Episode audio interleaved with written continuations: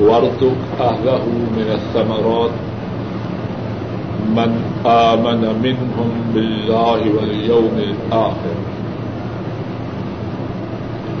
قال ومن كفر فأمتعه قليلا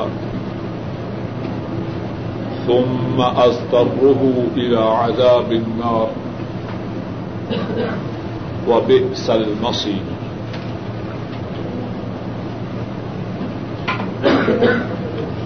اور جب کہا ابراہیم علیہ السلام نے، اے رب،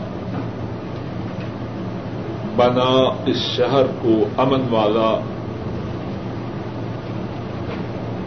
وردک اہلہ میرا ثمرات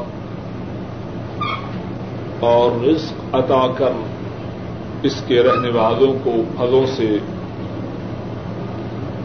من آمن منهم بالله واليوم الآخر، جو ایمان لائے ان میں سے اللہ کے ساتھ۔ اور آخرت کے دن کے ساتھ۔ قال ومن کفر۔ اللہ نے فرمایا، ومن کفر، اور جو کوئی کفر کرے فعمت پلیلا بس میں اس کو فائدہ دوں گا تھوڑا۔ ثم استروح الى عذاب النار۔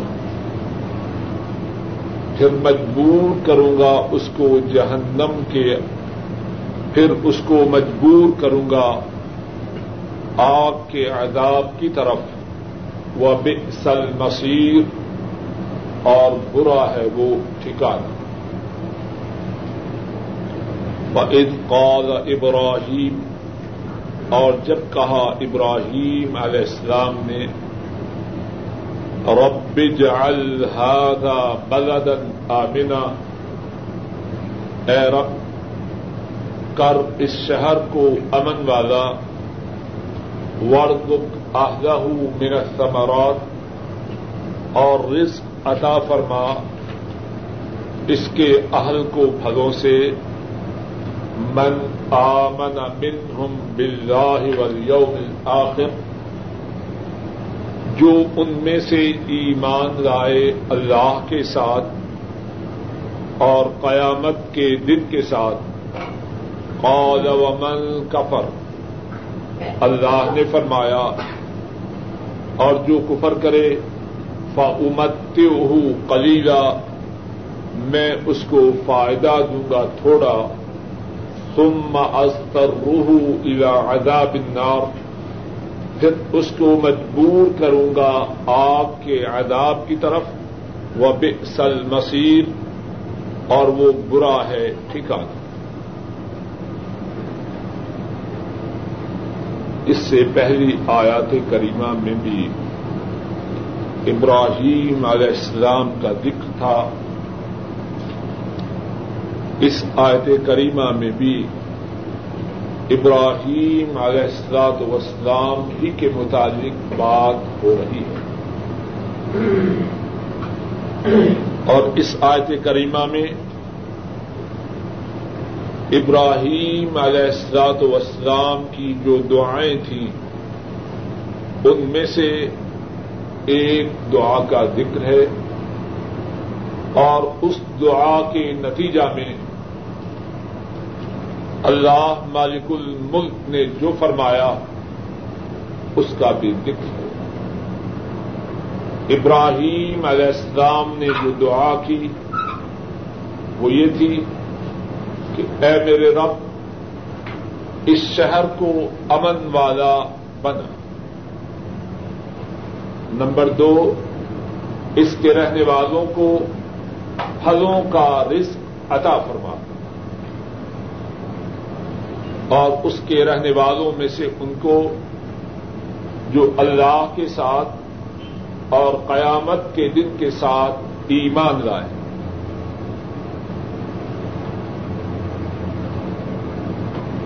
اس دعا کا نتیجہ کیا ہوا؟ اللہ نے فرمایا، ومن کفر فمت قلیلا جو کوئی کفر کرے، اس کو فائدہ دوں گا تھوڑا، پھر پلٹاؤں گا، مجبور کروں گا اس کو آگ کے عذاب کی طرف، اور آگ کا عذاب برا ٹھکانا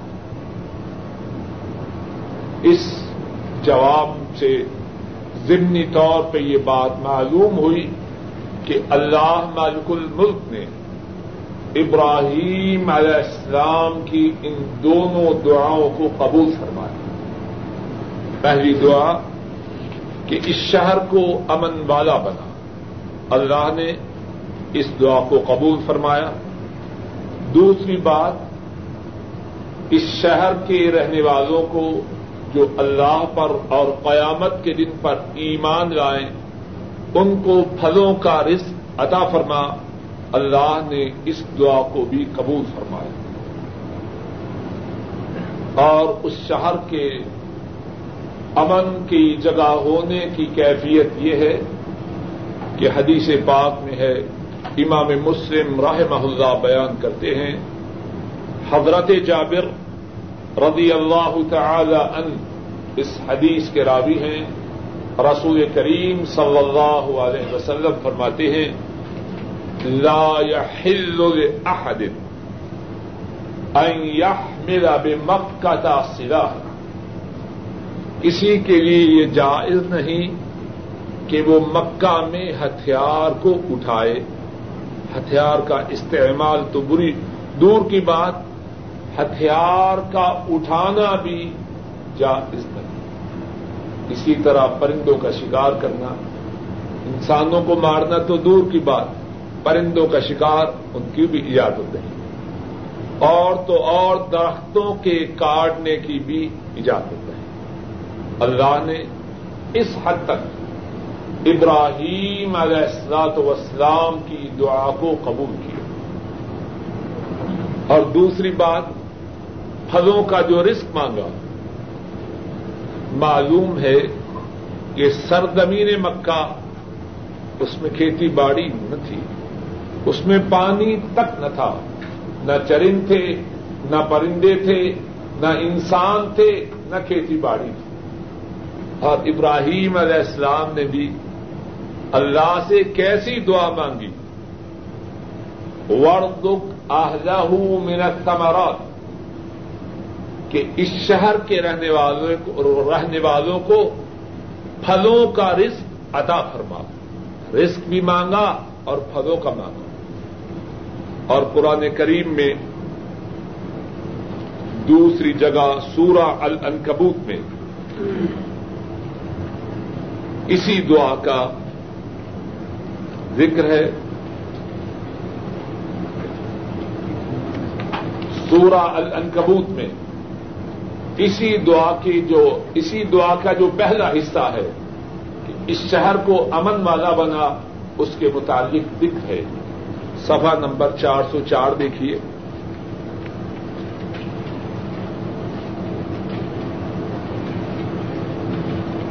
آئن نمبر سڑسٹھ، سکسٹی سیون۔ اولم یا مل گئی آئن آئن نمبر سکسٹی سیون. آیت کا جو نمبر ہے وہ آخر میں ہوتا ہے. اولم یرو انا جعلنا حرمن آمنا ويتخطف الناس من حولهم. أفبالباطل يؤمنون وبنعمة الله يكفرون اولم یرو کیا وہ نہیں دیکھتے۔ انا جعلنا حرمن آمنا۔ بے شک ہم نے بنایا حرم امن والا۔ وَيُتَخَطَّفُ النَّاسُ مِنْ حَوْلِهِمْ اس حرم کے جو گرد و پیش لوگ ہیں، ان کو تو اچکا جاتا ہے، لیکن جو حرم والے ہیں، یہ امن میں ہے سرزمین حرم کو جو امن ادا فرمایا، وہ کس نے فرمایا؟ اللہ نے۔ اس کے جو گرد و پیش کے لوگ ہیں، وہاں امن نہیں۔ لوگوں کو اچکا جاتا ہے۔ لیکن سرزمین حرم، یہ امن کی جگہ ہے۔ اور اہل حرم، وہ امن میں ہے کس نے عطا فرمایا؟ اللہ نے۔ اور کس کی دعا تھی؟ ابراہیم علیہ السلام کی۔ آج کے ہمارے سبق میں جو ہے، رب اجعل هذا بلدا آمنا۔ اے اللہ، اس شہر کو امن والا بنا۔ تو امن والا کیسے بنا؟ کہ سرزمین حرم کے گرد و پیش لوگوں کو اچکا جاتا ہے، لیکن حرم میں لوگ امن میں ہیں۔ حتیٰ کہ جو باہر کے لوگ وہ بھی حدود حرم میں آ جائیں۔ وہ بھی امن میں داخل ہو جائیں ومن دخل کا نہ آمنا۔ جو حدود حرم میں آ جائے، وہ امن میں آ جائے۔ اور دعا کا جو دوسرا حصہ تھا، وہ کیا تھا؟ ورد آہلہ منت سمرات اس حرم کے بسنے والوں کو جو ایمان لائیں، اللہ پر اور قیامت کے دن پر ان کو رزق عطا فرمائیے پھلوں سے اسی بات کا ذکر سورہ ابراہیم میں ہے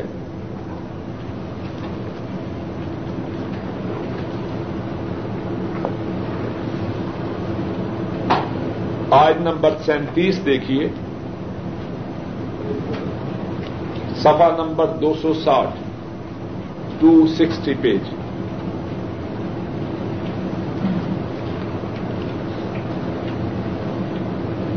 آج نمبر تھرٹی سیون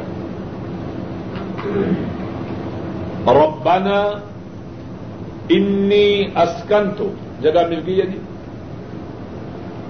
ربنا انی اسکنت من ذریتی بواد غیر ذی زرع عند بيتك المحرم ربنا ليقيموا الصلاة فاجعل أفئدة من الناس تهوي إليهم وارزقهم من الثمرات لعلهم يشكرون. ربنا، اے ہمارے رب انی اسکن تو ضروریتی انی اسکن تو مل ضروریتی اے ہمارے رب، میں نے اپنی اولاد میں سے۔ اے میرے رب، میں نے رہائش اختیار کروائی ہے اپنی اولاد میں سے۔ کہاں؟ بے وادن ایسی وادی میں۔ غیر دی زر ان ایسی وادی جو کھیتی وادی نہیں۔ زر کھیتی کو کہتے ہیں۔ زی زر کھیت والی غیر دی زر جو کھیت والی نہیں۔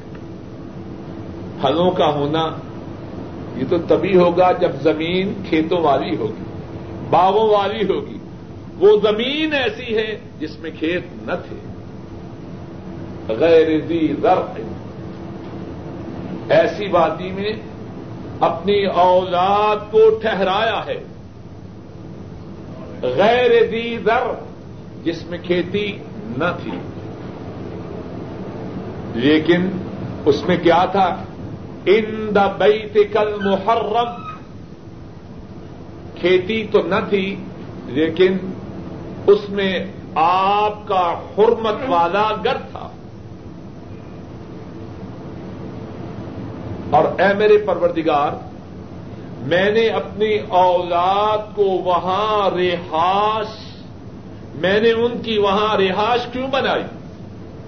لیقیم الصلاۃ میرا مقصود، میرا ٹارگٹ، میرا ایم یہ تھا کہ وہ نمازوں کو قائم کریں فجعل افئدة من الناس۔ تاہوی الیہم آپ اب ان کے آپ اب لوگوں کے دلوں کو ان کی طرف راغب کیجیے۔ لوگوں کے دلوں میں ان کی طرف رغبت پیدا کیجیے۔ ور دکھ میرا سمارات اور ان کو پھلوں سے رزق ادا کیجیے۔ لعلہم یشکرون تاکہ وہ شکر کریں۔ تو بات یہ چل رہی تھی سفا نمبر انیس پر ابراہیم علیہ السلام نے ساتھی زیادہ ہو رہے ہیں، میرا خیال دوسرے کمرے میں چلے جاؤ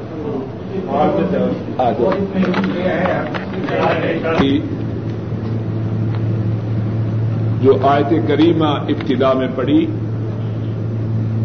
اس میں ابراہیم علیہ السلام کی دو دعاؤں کا ذکر بات دوسری دعا کے متعلق چل رہی تھی کہ ابراہیم علیہ السلام نے اللہ سے درخواست کی کہ مکہ میں رہنے والے جو اللہ پر اور قیامت کے دن پر ایمان لانے والے ہیں، اے اللہ انہیں پھلوں کا رزق عطا فرمائے۔ اور سورہ ابراہیم کی آیت نمبر سینتیس میں اسی بات کا ذکر ہوا۔ کہ اے میرے پروردگار، میں نے ایسی وادی میں جہاں کھیت نہیں، لیکن تیرا حرمت والا گھر ہے، اپنی اولاد کو رہائش پذیر کیا ہے تاکہ وہ نماز کو قائم کرے۔ اب ایک تو یہ ہے کہ لوگوں کو، لوگوں کے دلوں میں ان کی محبت ڈال دیں اور دوسری بات ان کو پھلوں سے رزق عطا فرما۔ اب ان دونوں دعاؤں کا کیا نتیجہ ہے؟ پہلی دعا امن کی، دوسری دعا پھلوں کے رزق کی۔ امن کے متعلق بات ارض کر چکا ہوں۔ پھلوں کے رزق کے متعلق کیفیت یہ ہے کہ شاید دنیا میں جہاں جہاں اب پھل پیدا ہوتے ہیں، شاید اتنے اعلی عمدہ پھل وہاں باقی نہ رہیں جتنے اعلی عمدہ پھل حرم میں آ جاتے ہیں۔ اللہ نے ابراہیم علیہ السلام کی ان دونوں دعاؤں کو کس طرح قبول فرمایا۔ اور تیسری دعا جس کا سورہ ابراہیم میں ذکر ہے کہ لوگوں کے دلوں میں اس گھر کی اور اس گھر کے رہنے والوں کی محبت ڈال۔ اس کا منظر بھی سب لوگ اپنی آنکھوں سے دیکھتے ہیں۔ کتنے ہیں جن کی کمرے بڑھاپے کی وجہ سے جھک چکی ہیں۔ عورتیں بھی، مرد بھی۔ دنیا کے آخری کناروں سے بیت اللہ میں حاضر ہوتے ہیں۔ اور عجب قدرت ہے اللہ کی۔ بعض لوگ باوجود کے ان کے وسائل اتنے زیادہ نہیں ہوتے۔ ان کا شمار اغنیا میں نہیں فقرا میں ہے وہ بھی پہنچ جاتے ہیں۔ عورتیں، مرد، چھوٹے، بڑے، کالے، گورے، عربی، عجمی، سب چاہتے ہیں کہ اس گھر کی زیارت کرے اور یہ بھی اللہ کی عجب قدرت ہے، جو ایک دفعہ ہو آئے، غالباً اس کے دل میں، اس گھر کی زیارت کا شوق پہلے سے زیادہ ہوتا۔ ہے ایک دفعہ، دو دفعہ جانے کے بعد سیراب نہیں ہوتا بلکہ بار بار آنا چاہتا اللہ نے اپنے خلیل کی دعا کو کس طرح شرف قبولیت عطا فرمایا۔ اور یہاں ایک اور بات ہے، اس کی طرف خصوصی توجہ کیجیے کہ جب کوئی شخص بیت اللہ میں جائے اس بات کو یاد کرے کہ ابراہیم علیہ السلام نے اللہ سے جو دعائیں کی، ان میں سے ایک دعا یہ تھی کہ اے اللہ، اس گھر کو امن والا گھر بنا۔ ایک دعا یہ تھی کہ اس گھر کے رہنے والوں کی محبت لوگوں کے دلوں میں ڈال۔ اور ایک دعا یہ تھی کہ اس شہر والوں کو پھلوں کا رزق ادا کر۔ اللہ نے یہ تینوں دعائیں قبول کی ہیں کہ نہیں؟ اپنے دل و دماغ میں اس بات کو گھمائے اور پھر اللہ سے بات کرے، اے اللہ، اگر آپ ابراہیم علیہ السلام کی دعاؤں کو قبول کر سکتے ہیں، میری فریادوں کو کیوں قبول نہیں کرتا ایسا نہیں کہ بس گھوم رہا ہے سائی کر رہا ہے، کچھ پتا نہیں کہاں ہے۔ جب وہاں پہنچے، اپنے دل و دماغ میں ان نقشوں کو دوہرائے ہم قرآن کریم میں پڑھتے نہیں، فی ہے آیات بینات۔ یہ گر وہ ہے کہ اس میں اللہ کی قدرت کی واضح علامات ہیں۔ اور اللہ زیادہ جانتے ہیں اور وہ صحیح جانتے ہیں، لیکن جو بات سمجھ میں آتی ہے، ان آیات بینات میں یہ بات بھی شامل ہے کہ اللہ نے ان کی فریادوں کو کس طرح سنا، جنہوں نے اللہ کے روبرو اپنی فریادیں توجہ سے کی۔ اور اگر اللہ ان کی فریادوں کو سن سکتا ہے، میری اور آپ کی فریادوں کو کیوں نہیں سنتا؟ کیا اب اللہ کی قوت میں اللہ کے اقتدار میں اللہ کی طاقت میں، اللہ کے خزانوں میں پہلے سے کوئی کمی ہے؟ اللہ تو وہی ہے۔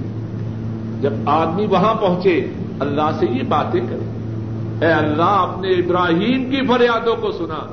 میں بھی آپ کا بندہ ہوں۔ اگرچہ پاپی ہوں گناگار ہوں، سیاہکار ہوں، مجرم ہوں، لیکن آپ تو وہی۔ اور پھر یہ جو آیت کریمہ پڑی ہے، اس میں ایک اور بات یہ ہے کہ ابراہیم علیہ السلام ان کی شفقت، ان کی محبت، ان کا تعلق خصوصی طور پر کن سے ہے؟ اور من آمن منہم باللہ والیوم الاخر۔ اے اللہ میں پھلوں کا رزق مانگ رہا ہوں کن کے لیے؟ ان کے لیے جن کا آپ پر ایمان ہو، قیامت کے دن پر ایمان۔ ہو ابراہیم علیہ السلام کی خصوصی محبت، خصوصی تعلق، خصوصی ربط کس سے ہے؟ ان سے ہے جو مومن ہو، جو قیامت کے دن پر ایمان لانے والا ہو، اللہ پر ایمان لانے والا۔ ہو اور مومن کی کیفیت یہی ہے۔ اصل جو تعلق ہے، وہ تعلق ہے ایمان کا۔ خون کا بھی تعلق ہے، وطن کا بھی تعلق ہے، زبان کا بھی تعلق ہے، قومیت کا بھی تعلق ہے، سارے تعلقات۔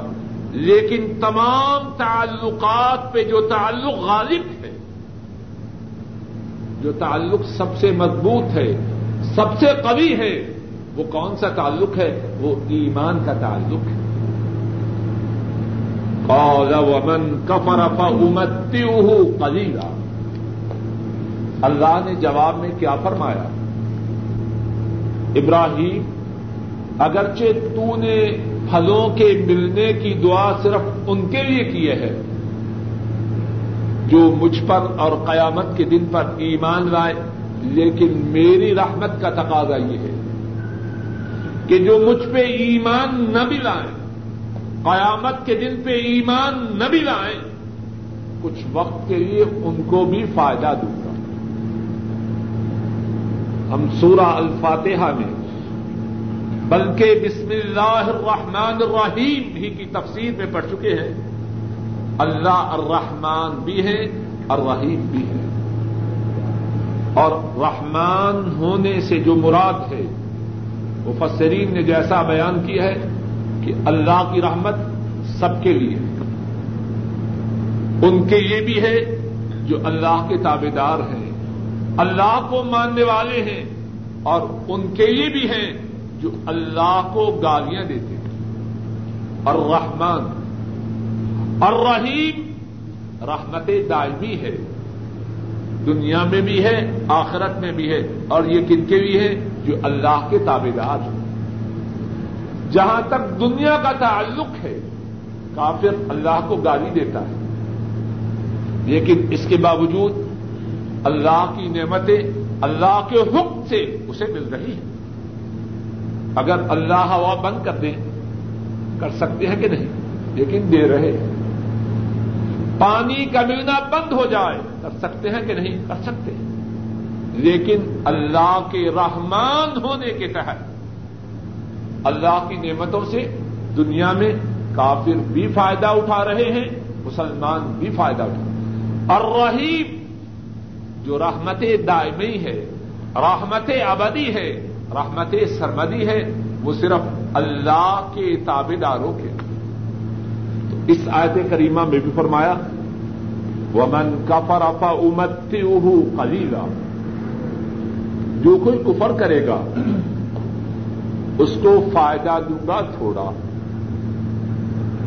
ثم استروح الى عذاب النار۔ پھر اس کے کفر کی وجہ سے آگ کے عذاب کی طرف اسے مجبور کروں گا۔ اب وہ جانا نہ چاہے گا۔ کون اپنی آنکھوں سے دیکھ کر آگ کی طرف جانا پسند کرتا ہے؟ اور آگ بھی وہ کہ دنیا کی آگ اس آگ کے اگر ستر حصے کیے جائیں تو دنیا کی آگ اس کا ایک حصہ ہے۔ حضرت صلی اللہ علیہ وسلم نے فرمایا نارکم جز ام من سب این جز ان من نار جہنم۔ حضرت صلی اللہ علیہ وسلم نے فرمایا، یہ جو تمہاری آگ ہے جہنم کی آگ کے اگر ستر حصے کیے جائیں تو اس کا یہ ایک حصہ ہے۔ صحابہ نے عرض کی وہ انکانت لکافیہ اے اللہ کے رسول صلی اللہ علیہ وسلم، اگر دنیا ہی کی آگ ہوتی تو انسانوں کو عذاب دینے کے لیے، انسانوں کو جگانے کے لیے کافی ہے۔ آحد رسول رسم نے فرمایا، ایسا نہیں۔ دنیا کی آگ سے وہ ستر گنا زیادہ ہے۔ ایک حصہ یہ ہے اور انہتر حصے۔ اس میں اور جمع کیجیے تو وہ جہنم کی آگ بنتی فرمایا سما روح الا عذاب النار۔ جو اللہ کے ساتھ کفر کرنے والے ہیں، آخرت کے ساتھ کفر کرنے والے ہیں، پھر ان کو جہنم کی آگ کی طرف جانے پہ مجبور کیا جائے۔ وہ بسل مصیر اور جہنم کی آگ جو ٹھکانا ہے، وہ اچھا ٹھکانا نہیں، وہ تو بہت برا ٹھکانا ہے۔ بڑی بخاری صاحب کی وَإِذْ يَرْفَعُ إِبْرَاهِيمُ الْقَوَاعِدَ مِنَ الْبَيْتِ وَإِسْمَاعِيلُ۔ رَبَّنَا تَقَبَّلْ مِنَّا إِنَّكَ أَنْتَ السَّمِيعُ الْعَلِيمُ. اور جب بلند کر رہے تھے ابراہیم علیہ السلام بیت اللہ کی بنیادوں کو اور اسماعیل، وہ دونوں کہہ رہے تھے، اے ہمارے پروردگار، تقبل منا ہم سے قبول فرما۔ ان کا انت سمیع العلیم۔ بے شک آپ ہیں سننے والے، جاننے والے۔ اور جب ابراہیم علیہ السلام بیت اللہ کی بنیادوں کو اٹھا رہے تھے اور اسماعیل علیہ السلام، اے ہمارے پروردگار، تقبل منا ہم سے قبول فرما۔ ان کا انت سمیع العلیم۔ بے شک آپ ہیں سننے والے، جاننے والے۔ القواعد قاعدت کی جمع ہے اور اس کا معنی ہے اساس۔ ہم بھی کہتے ہیں قاعدہ کلیہ ہے۔ مقصود یہ ہے بنیاد، اساس، فاؤنڈیشن۔ البئی البئی سے کیا مراد ہے؟ بیت اللہ۔ ایک ہے بیت اور ایک ہے البئی بے سے مراد ہے گھر۔ ہاؤس۔ البئی دا ہاؤس۔ مسلمان جب بھی البید کہیں تو اس سے کیا مراد ہے؟ بیت اللہ۔ دوسرے لفظوں میں، ایک آپ کے ہاں کامن ناؤن ہے، ایک پراپر ناؤن کامن ناؤن بیت۔ ہاؤس پراپر ناؤن البیت دا ہاؤس مسلمان جب دا ہاؤس کہیں گے تو بیت اللہ ہے۔ جس طرح کے کتاب، کوئی بھی کتاب۔ الکتاب، قرآن کریم۔ راج کل کتاب وہ کتاب، کون سی کتاب مراد ہے؟ قرآن کریم۔ دی بک، قرآن کریم۔ اسی طرح پروفٹ، رسول، کوئی نبی۔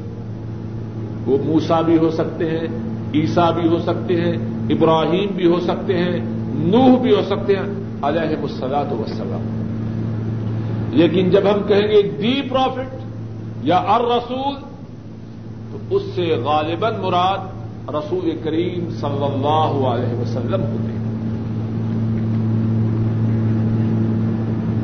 اس آیت کریمہ میں کتنی باتیں ہیں؟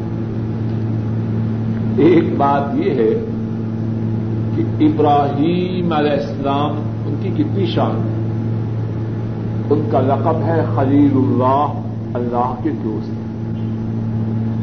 اور قرآن کریم میں ان کی صفات کئی ایک مقام پر بیان کی گئی۔ انہی کے متعلق فرمایا گیا ہے کہ ابراہیم امت ہے۔ ابراہیم فرد واحد نہیں۔ ابراہیم تو ایک امت ہے۔ معمار کی حیثیت سے کام کر رہے ہیں۔ اور ان کا ہیلپر کون ہے؟ اسماعیل۔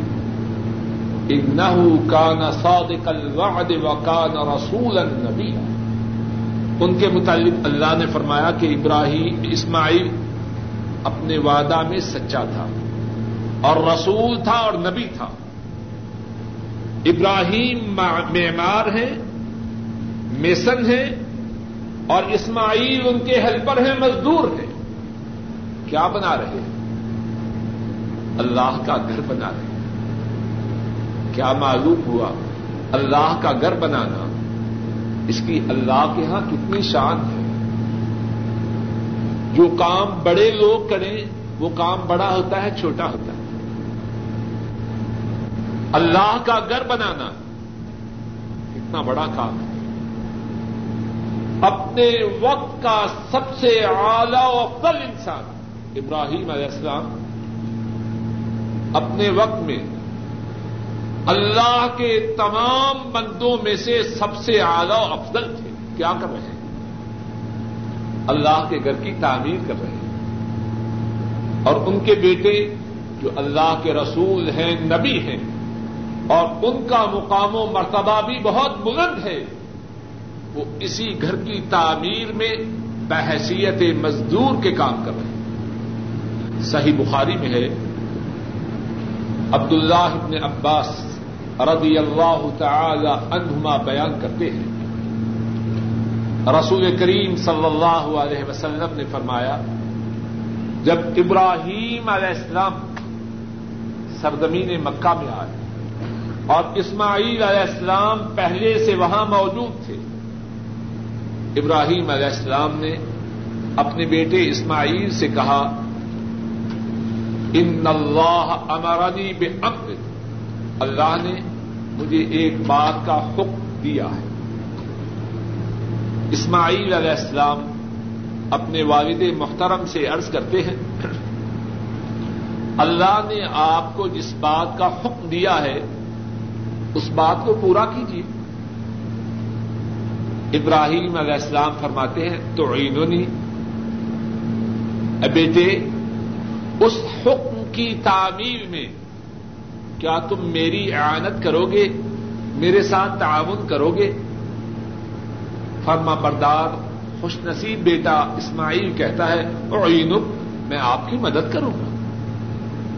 ابراہیم علیہ السلام فرماتے ہیں، اللہ نے حکم دیا ہے کہ یہ جو اونچا ٹیلا ہے اس پر اللہ کا گھر بنا ہے۔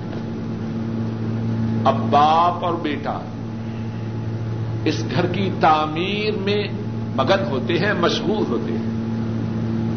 اور کام کی تقسیم کس طرح ہے؟ رسول کریم صلی اللہ علیہ وسلم نے فرمایا، اسماعیل پتھر لا رہے ہیں اور ابراہیم علیہ السلاط وسلام ان پتھروں کی ترتیب کر رہے ہیں، ان پتھروں کی چنائی کر رہے ہیں۔ اور عجب، اللہ کی حکمت ہے، یہی منظر سرزمین مدینہ پر بھی لوگ اس کا نظارہ کرتے ہیں۔ سنن ابن ماجہ میں ہے، حضرت انس رضی اللہ تعالی ان وہ بیان کرتے ہیں، آ حضرت صلی اللہ علیہ وسلم جب مکہ مکرمہ سے ہجرت کر کے سرزمین مدینہ میں آئے، پہلے کبا میں ٹھہرے پھر کبا کے بعد اس مقام پر آئے جہاں آج مسجد نبی ہے۔ اب کیا ہوتا ہے؟ حضرت انس رضی اللہ تعالی ان فرماتے ہیں، کان نبی صلی اللہ علیہ وسلم یبنی ہے وہ جناویدون آ حضرت صلی اللہ علیہ وسلم مسجد نبوی کی تعمیر فرما رہے ہیں اور صحابہ تعمیر کا جو سامان ہے وہ آپ کی خدمت میں پیش کر رہے ہیں۔ کچھ بات سمجھ میں آئی کہ نہیں؟ سینکڑوں یا ہزاروں سال پہلے جو منظر آسمان و زمین نے آسمان و زمین نے سرزمین مکہ میں دیکھا، ہجرت کے بعد وہی منظر سرزمین مدینہ پر آسمان و زمین اس کا مشاہدہ کر رہے ہیں۔ امام الانبیاء، قائد المرسلین، سید الاولین والآخرین، حبیب و رب العالمین، اپنے مبارک ہاتھوں سے مسجد نبی کی تعمیر کر رہے ہیں۔ اور آپ کے صحابہ، آپ کو گارا، آپ کو تعمیر کا سامان دے رہے ہیں۔ اور سیرا اتنے ہی شام میں ہے کہ رسول کریم صلی اللہ علیہ وسلم جب مسجد نبی کی تعمیر میں مشغول تھے، ایک کہنے والے نے کہا ل ان کا ادنا و نبی یعمل، لذاک من العمل المدلل۔ اگر ہم بیٹھے رہیں، ذرا غور کیجیے کتنا پیارا شعر ہے یہ۔ مولانا عمر صاحب، اگر ہم بیٹھے رہیں اور نبی کام کرتا رہے۔ اگر ہم بیٹھے رہیں اور نبی کام کرتا رہے، یہ تو بہت گمراہی کی بات۔ ہے اور پھر ایک کہنے والا کہتا ہے اللہ مزا عائش اللہ عیش الآخرہ ورحم الانصار والمہاجرہ. اے اللہ، اصل زندگی تو آخرت کی زندگی ہے۔ اے اللہ، آپ اپنی رحمتیں انصار پر بھی نادل کیجیے اور مہاجروں پر بھی نادل کیجیے ہر بات سے بات یاد آتی ہے۔ ہم جو لوگ ہندو پاک سے یہاں آتے ہیں، ہم میں سے قریب سبھی ایک بات کا بہت اہتمام کرتے ہیں کہ کوٹھی بن جائے وہاں۔ ہے کہ نہیں یہ بات؟ کہنے والا بھی سننے والے۔ کوٹھی بن جائے۔ اور کبھی اگر اخبار میں اشتہار پڑھ لیں کہ اسلام آباد میں، مجھے ہندوستان کا پتہ نہیں وہاں بھی پلاٹ ملتے ہیں کہ نہیں۔ اسلام آباد میں جو بیرونی ملکوں میں پاکستانی مقیم ہیں لاٹوں کے لیے ان سے درخواستیں چاہیے تو سفارت خانہ میں ماشاء اللہ کتار لگ جاتی ہے فارم لینے کے لیے۔ اور جس کے پاس پیشگی پیسے بھیجنے کے لیے نہیں، وہ دوستوں سے ادھار مانگتا ہے۔ اس میں کوئی گنا کی بات نہیں۔ کوئی گنا کی بات نہیں۔ لیکن اس کے ساتھ ساتھ اس چیز کے بنانے کی طرف بھی توجہ کرے جس چیز کے بنانے میں ابراہیم علیہ السلام مشہور ہوئے، جس کے بنانے میں اسماعیل علیہ السلام مشہور ہوئے، اور جس کے بنانے میں سید الاولین والآخرین، امام الانبیاء، رحمت دو عالم، تاجدار مدینہ صلی اللہ علیہ وسلم مشہور ہوئے اور آپ کے صحابہ مشہور اور وہ چیز کیا ہے؟ وہ اللہ کے گھروں کی تعمیر ہے۔ اور اسی لیے اللہ کی توفیق سے جب کوئی ساتھی آ کے یہ کہتا ہے نا کہ ہمارے علاقے میں مسجد نہیں، مسجد بنانی ہے تو اللہ کا شکر ہے، خاص تکلیف ہوتی ہے دل کی کہ ہم اپنی کوٹھیوں کے بنانے کے لیے اور اپنی دکانوں کے بنانے کے لیے کتنے فکر مند ہیں؟ مسجدوں کے بنانے کے لیے کیوں فکر مند ہیں؟ اور اگر ہم ساری کی ساری مسجد نہیں بنا سکتے، تو تھوڑے بہت تعاون سے تو اپنے آپ کو محروم نہ کریں۔ تو بات یہ عرض کر رہے تھے۔ وہ از یرفا ابراہیم القواعد من البیت و اسماعیل ابراہیم اور اسماعیل علیہ السلام کس کام میں مشغول ہیں؟ اللہ کے گھر کی تعمیر میں مشغول اور پھر اس بات کا بھی ذرا اندازہ کیجیے کہ یہ عمل اللہ کو کتنا پسند آیا کہ قیامت تک کے لیے، بلکہ ہمیشہ ہمیشہ کے لیے ان کی اس کاروائی کو اپنی کتاب مقدس میں محفوظ کر دیا اور پھر اس کے بعد جو اس آیت کریمہ میں بات ہے، ربنا تقبل منا انکا انت السمیع العلیم۔ ہم میں سے بہت سے ایسے ہیں جو نیکی کا کام ہی نہیں کرتے۔ اور جو نیکی کا کام کرتے ہیں، ان میں سے بہت سے ایسے ہیں کہ اگر تھوڑی سی نیکی کرے، ان میں تکبر آ جاتا ہے، غرور آ جاتا ہے۔ اپنے آپ کو معلوم نہیں کیا سمجھتے ہیں۔ ابراہیم اور اسماعیل علیہ السلام کے اس واقعہ میں ایک اور سبق ہے۔ اتنا بڑا کام کر رہے ہیں، جس کا ذکر اللہ تعالی نے اپنی کتاب میں ہمیشہ ہمیشہ کے لیے محفوظ کر دیا ہے۔ لیکن ان کی مبارک زبانوں پہ کیا ہے؟ ربنا تقبل منا انك انت السميع العليم اے اللہ، یہ عمل تو کر رہے ہیں۔ اب اس عمل کے کرنے کے بعد ہم میں تکبر نہیں، ہم میں شیخی نہیں، ہم میں غرور نہیں۔ آپ کے روبرو ہماری التجا ہے کہ اس عمل کو قبول کرنا اللہ اکبر، کتنی آجزی ہے، کتنا خوشو ہے، کتنا خدو ہے۔ عمل کرنے کے باوجود اللہ سے درخواست جاری ہے۔ اور عمل کی قدر و قیمت تو تبھی ہے جب اللہ کے یہاں قبول ہو۔ اگر اللہ قبول ہی نہ کرے، اس عمل کی کیا حیثیت ہے؟ ربنا تقبل منا انك انت السميع اس میں سبق ہے۔ اگر اللہ توفیق دے کسی نیکی کے کرنے کی، مثال کے طور پر میں درس دے رہا ہوں۔ اب ذہن میں یہ نہ آئے کہ میں بہت بڑا بن گیا۔ میں نے اللہ پہ کوئی احسان کیا یا سننے والوں پہ احسان کیا؟ دل میں یہ آجزی ہو۔ دل میں آجزی سے یہ درخواست ہو، اے اللہ، آپ کی توفیق سے بات کہی، آپ ہی اس بات کو آپ قبول فرما۔ سننے والے ساتھی، اللہ نے توفیق دی۔ اپنے معاملات کو چھوڑ کر، اپنے بیوی بچوں کو چھوڑ کر، اپنے آرام کو چھوڑ کر یہاں آئے۔ اب یہ نہیں کہ گھر پہنچے تو نتے پھولے ہوئے ہو جو سامنے آئے، اس کو ڈانٹ دے کہ میں درد سن کے آیا ہوں۔ اب میں تو کسی اور دنیا میں ہوں اور تم کسی لیے نہ ہو۔ بلکہ دل میں اور زبان پر اللہ سے یہ درخواست ہو، اے اللہ، آپ کی توفیق سے اس مجلس میں پہنچا جس میں آپ کی کتاب پڑھی گئی۔ اس کا ترجمہ و تفسیر بیان ہوا، اے اللہ، اس میرے ناقص عمل کو قبول فرمانا۔ ان کا انت سمیع العلیم، آپ ہیں سننے والے، جاننے والے۔ اور اس میں ایک اور بات ہے کہ جب اللہ سے دعا کی جائے، اس دعا میں اللہ کے اوصاف کا ذکر کیا جائے، اللہ کی تعریف بیان کی جائے۔ ان کا انت سمیع العلیم۔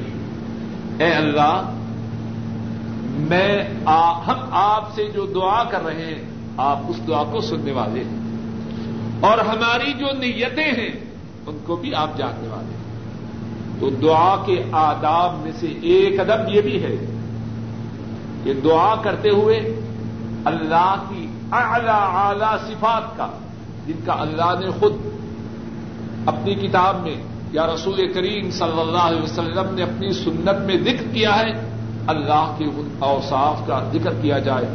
اللہ مالک الملک، اپنے فضل و کرم سے مجھے اور آپ سب کو ہر صحیح بات پر عمل کرنے کی توفیق عطا فرمائے۔ قرآن کریم کو زیادہ سے زیادہ پڑھنے، زیادہ سے زیادہ سمجھنے، زیادہ سے زیادہ پڑھانے، زیادہ سے زیادہ سمجھانے اور اس پر زیادہ سے زیادہ عمل کرنے کی توفیق ادا فرمائے۔